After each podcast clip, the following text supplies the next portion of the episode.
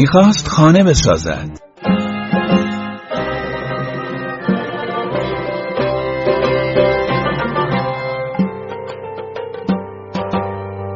چون از بچگی طعم اجاره نشینی را چشیده بود هر طوری شده می‌خواست خانه از خودش داشته باشد.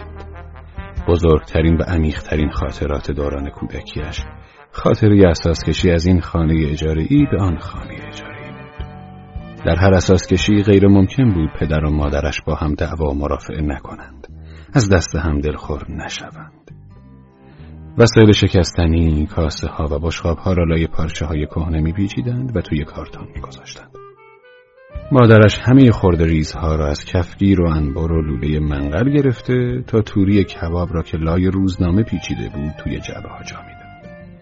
بعد گاری دو اسبه می گرفتند و وسایل را بار آن می کردند.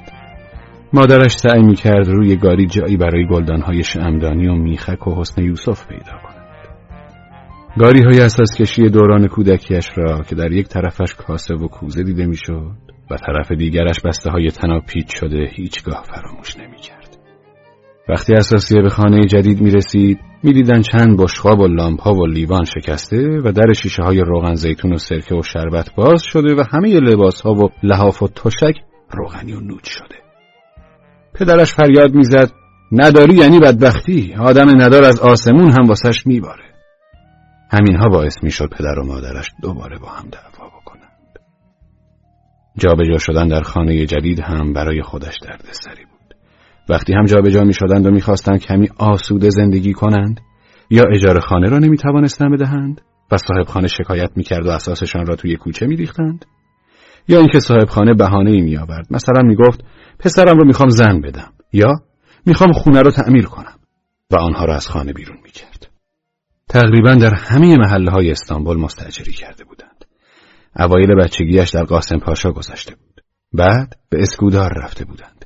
اول دبستان را در سلیمانیه گذرانده بود. کلاس سوم را در سه مدرسه مختلف در آکسارای، جراح پاشا و لاللی خوانده. در استانبول به هر جا به هر محله ای که می‌رفت حتما از یکی از خانه های آنجا خاطره ای داشت. این حرف پدرش را ویزه گوشش کرده بود. در دنیا مکان در آخرت ایمان. سال 1930 که دیپلمش را گرفت و وارد زندگی شد دیگر نه مادر داشت نه پدر چون درد مستعجری کشیده بود با خودش عهد کرد تا صاحب خانه نشده ازدواج نکند پنج سال با یک دست لباس سر کرد نه سیگاری شد نه سینما رفت نه گشت و گذار پنج سال مثل مرتازهای هند زندگی کرد بعد از پنج سال با نخوری و صرفه‌جویی توانست دو هزار لیره جمع کند دو هزار لیره برای آدمهایی مثل او پول زیادی به حساب می آمد. با پولش می توانست خانه بخرد. اما خانه دلخواهش را نه. خانه هایی که می توانست با آن پول بخرد در و داغان بودند.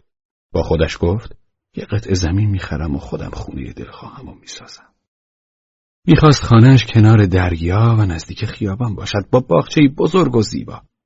در جایی که می‌خواست با همان شرایطی که آرزویش را داشت دو قطع زمین پیدا کرد. برای یکی از زمین ها سه هزار لیره و برای زمین دیگر سه هزار و پانصد لیره می‌خواستند. با هزار لیره هم می‌شد زمینی حتی بزرگتر هم خرید اما این زمین ها طوری که دلش می‌خواست نبودند. بایست مدتی دیگر هم پولهایش را پس انداز می‌کرد. سال 1937 چهار هزار لیره ای را که جمع کرده بود توی جیبش گذاشت. مطمئن از اینکه زمین دلخواهش را پیدا می کند شروع کرد به گشتن. سراغ زمینی رفت که 3500 لیره بابتش می‌خواستند. نیمی از این زمین را فروخته بودند و در آن ویلا ساخته بودند. برای نیم دیگرش پنج هزار لیره می‌خواستند. رفت زمینی را بخرد که قبلا سه هزار لیره قیمتش بود. برای این زمین شش هزار لیره می‌خواستند. زمینی که اصلا نمیپسندیدش و بابتش هزار لیره می‌خواستند الان شده بود چهار هزار و پانصد لیره. پولش را گذاشت بانک. صرف جودتر از قبل شد. هر جفت کفشش را دست کم پنج بار تخت میانداخت. یک دست لباس داشت که همه جایش پر از وصله و پینه بود. می‌خواست زمین بخرد، خانه بسازد، وسیله بخرد، زن بگیرد، بچه دار شود، سر و سامان بگیرد. سال 1943 فقط توانسته بود پنج هزار لیره جمع کند. هر قدر هم صرف جویی کرده بود، گرانی نگذاشته بود پول بیشتری پس انداز کند. در زمینی که چهار هزار لیره میفروختندش چهار باب خانه ساخته بودند یک قسمت خالی هم مانده بود که بابتش شش هزار لیره می‌خواستند دیگر از خیر خرید زمین در داخل شهر گذشته بود راضی بود بیرون از شهر زمین بخرد اما زهی خیال خام دیگر صرف جو نبود. رسما خسیس شده بود. نمی‌خورد نمیگشت نمیپوشید. فقط پول جمع می‌کرد. ترفیع گرفته بود. حقوقش هم بالا رفته بود. پول بیشتری دستش را می‌گرفت. اما تا سال 1950 فقط توانست هفت هزار لیره جمع کند. زمین هفت هزار لیره؟ میخندیدند. بیرون بیرون شهر هم با این پول برای ساختن خانه که هیچ برای ساختن کلبه کوچک هم نمی‌شد زمین خرید. زمینی که قدیم ها دیده بودش و دو هزار لیره قیمتش بود الان یک بیستمان زمین خالی مانده بود و گذاشته بودندش برای فروش. برای این تکه زمین چهل هزار لیره می‌خواستند. برای خرید زمین چاره ای نداشت جز اینکه پول بیشتری جمع کند. سرعت پسندازش را بیشتر کرد. پلان خانهاش را هم کشیده بود. می‌خواست دو جور توالت داشته باشد.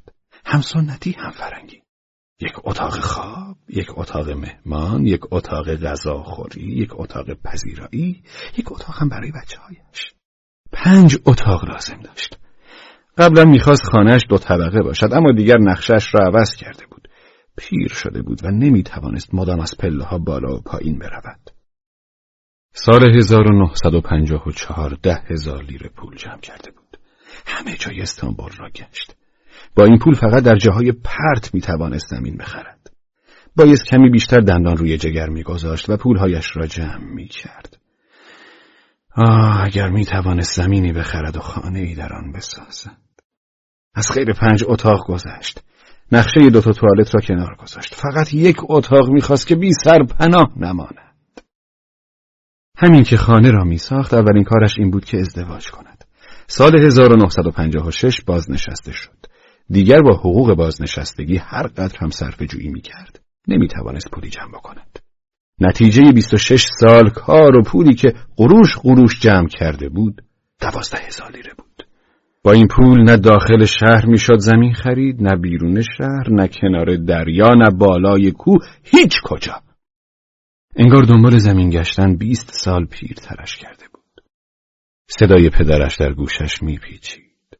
در دنیا مکان در آخرت ایمان. در این دنیا مکان گیرش نیامده.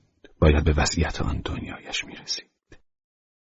شبی که خسته و کوفته از دنبال زمین گشتن به خانه برمیگشت سر راهش به قبرستانی برخورد. چه جای زیبایی بود. باغچه زیبا درست مثل باغچه خانه رویاهایش. پر از گل و بوته و دار و درخت. همین که لابلای گلها و شکوفه های رنگارنگ چشمش به سنگهای قبر مرمری افتاد با خودش گفت آدم دلش می‌خواد هرچه زودتر بره تو این قبرهای خوشگل.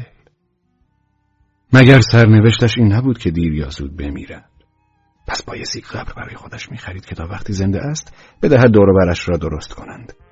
قبرستان بر تپه مشرف دریا قرار داشت. با خودش گفت خواب ابدی در سایه خنک درختهای سرو بهتر از زندگی کردن است. فردای آن روز اول وقت به اداره مدیریت قبرستان ها رفت. می‌خواست برای خودش قبر بخرد. گفتند توی قبرستونی که مد نظر شماست قبر خالی نداریم. اما اگه بخواین توی قبرستون دیگه می‌تونین با 20 هزار لیره قبر خوشمنظره بخرید.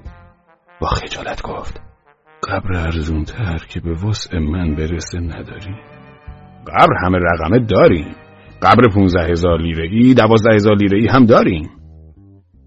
به فکر فرو رفت. سر قضیه خرید زمین تجربه پیدا کرده بود. می‌دانست اگر این دست آن دست کند قیمت قبر هم بالا می رود و با این پول قبر هم نمی‌تواند پیدا کند. همان روز معامله را انجام داد و قبرش را ندیده خرید. بعدش رفت و دید. جایی بود بد منظره بین سنگ قبرهای شکست و ریخته. از آن به بعد کارش این شده که مثل آن وقتها که سر کار می‌رفت هر روز صبح زود سر قبرش بیاید خوشحال از اینکه سرانجام صاحب قطع زمینی شده. آنجا بنشیند علفهای هرز را بجین کند و منتظر روزی بماند که به مکانش می‌رسد.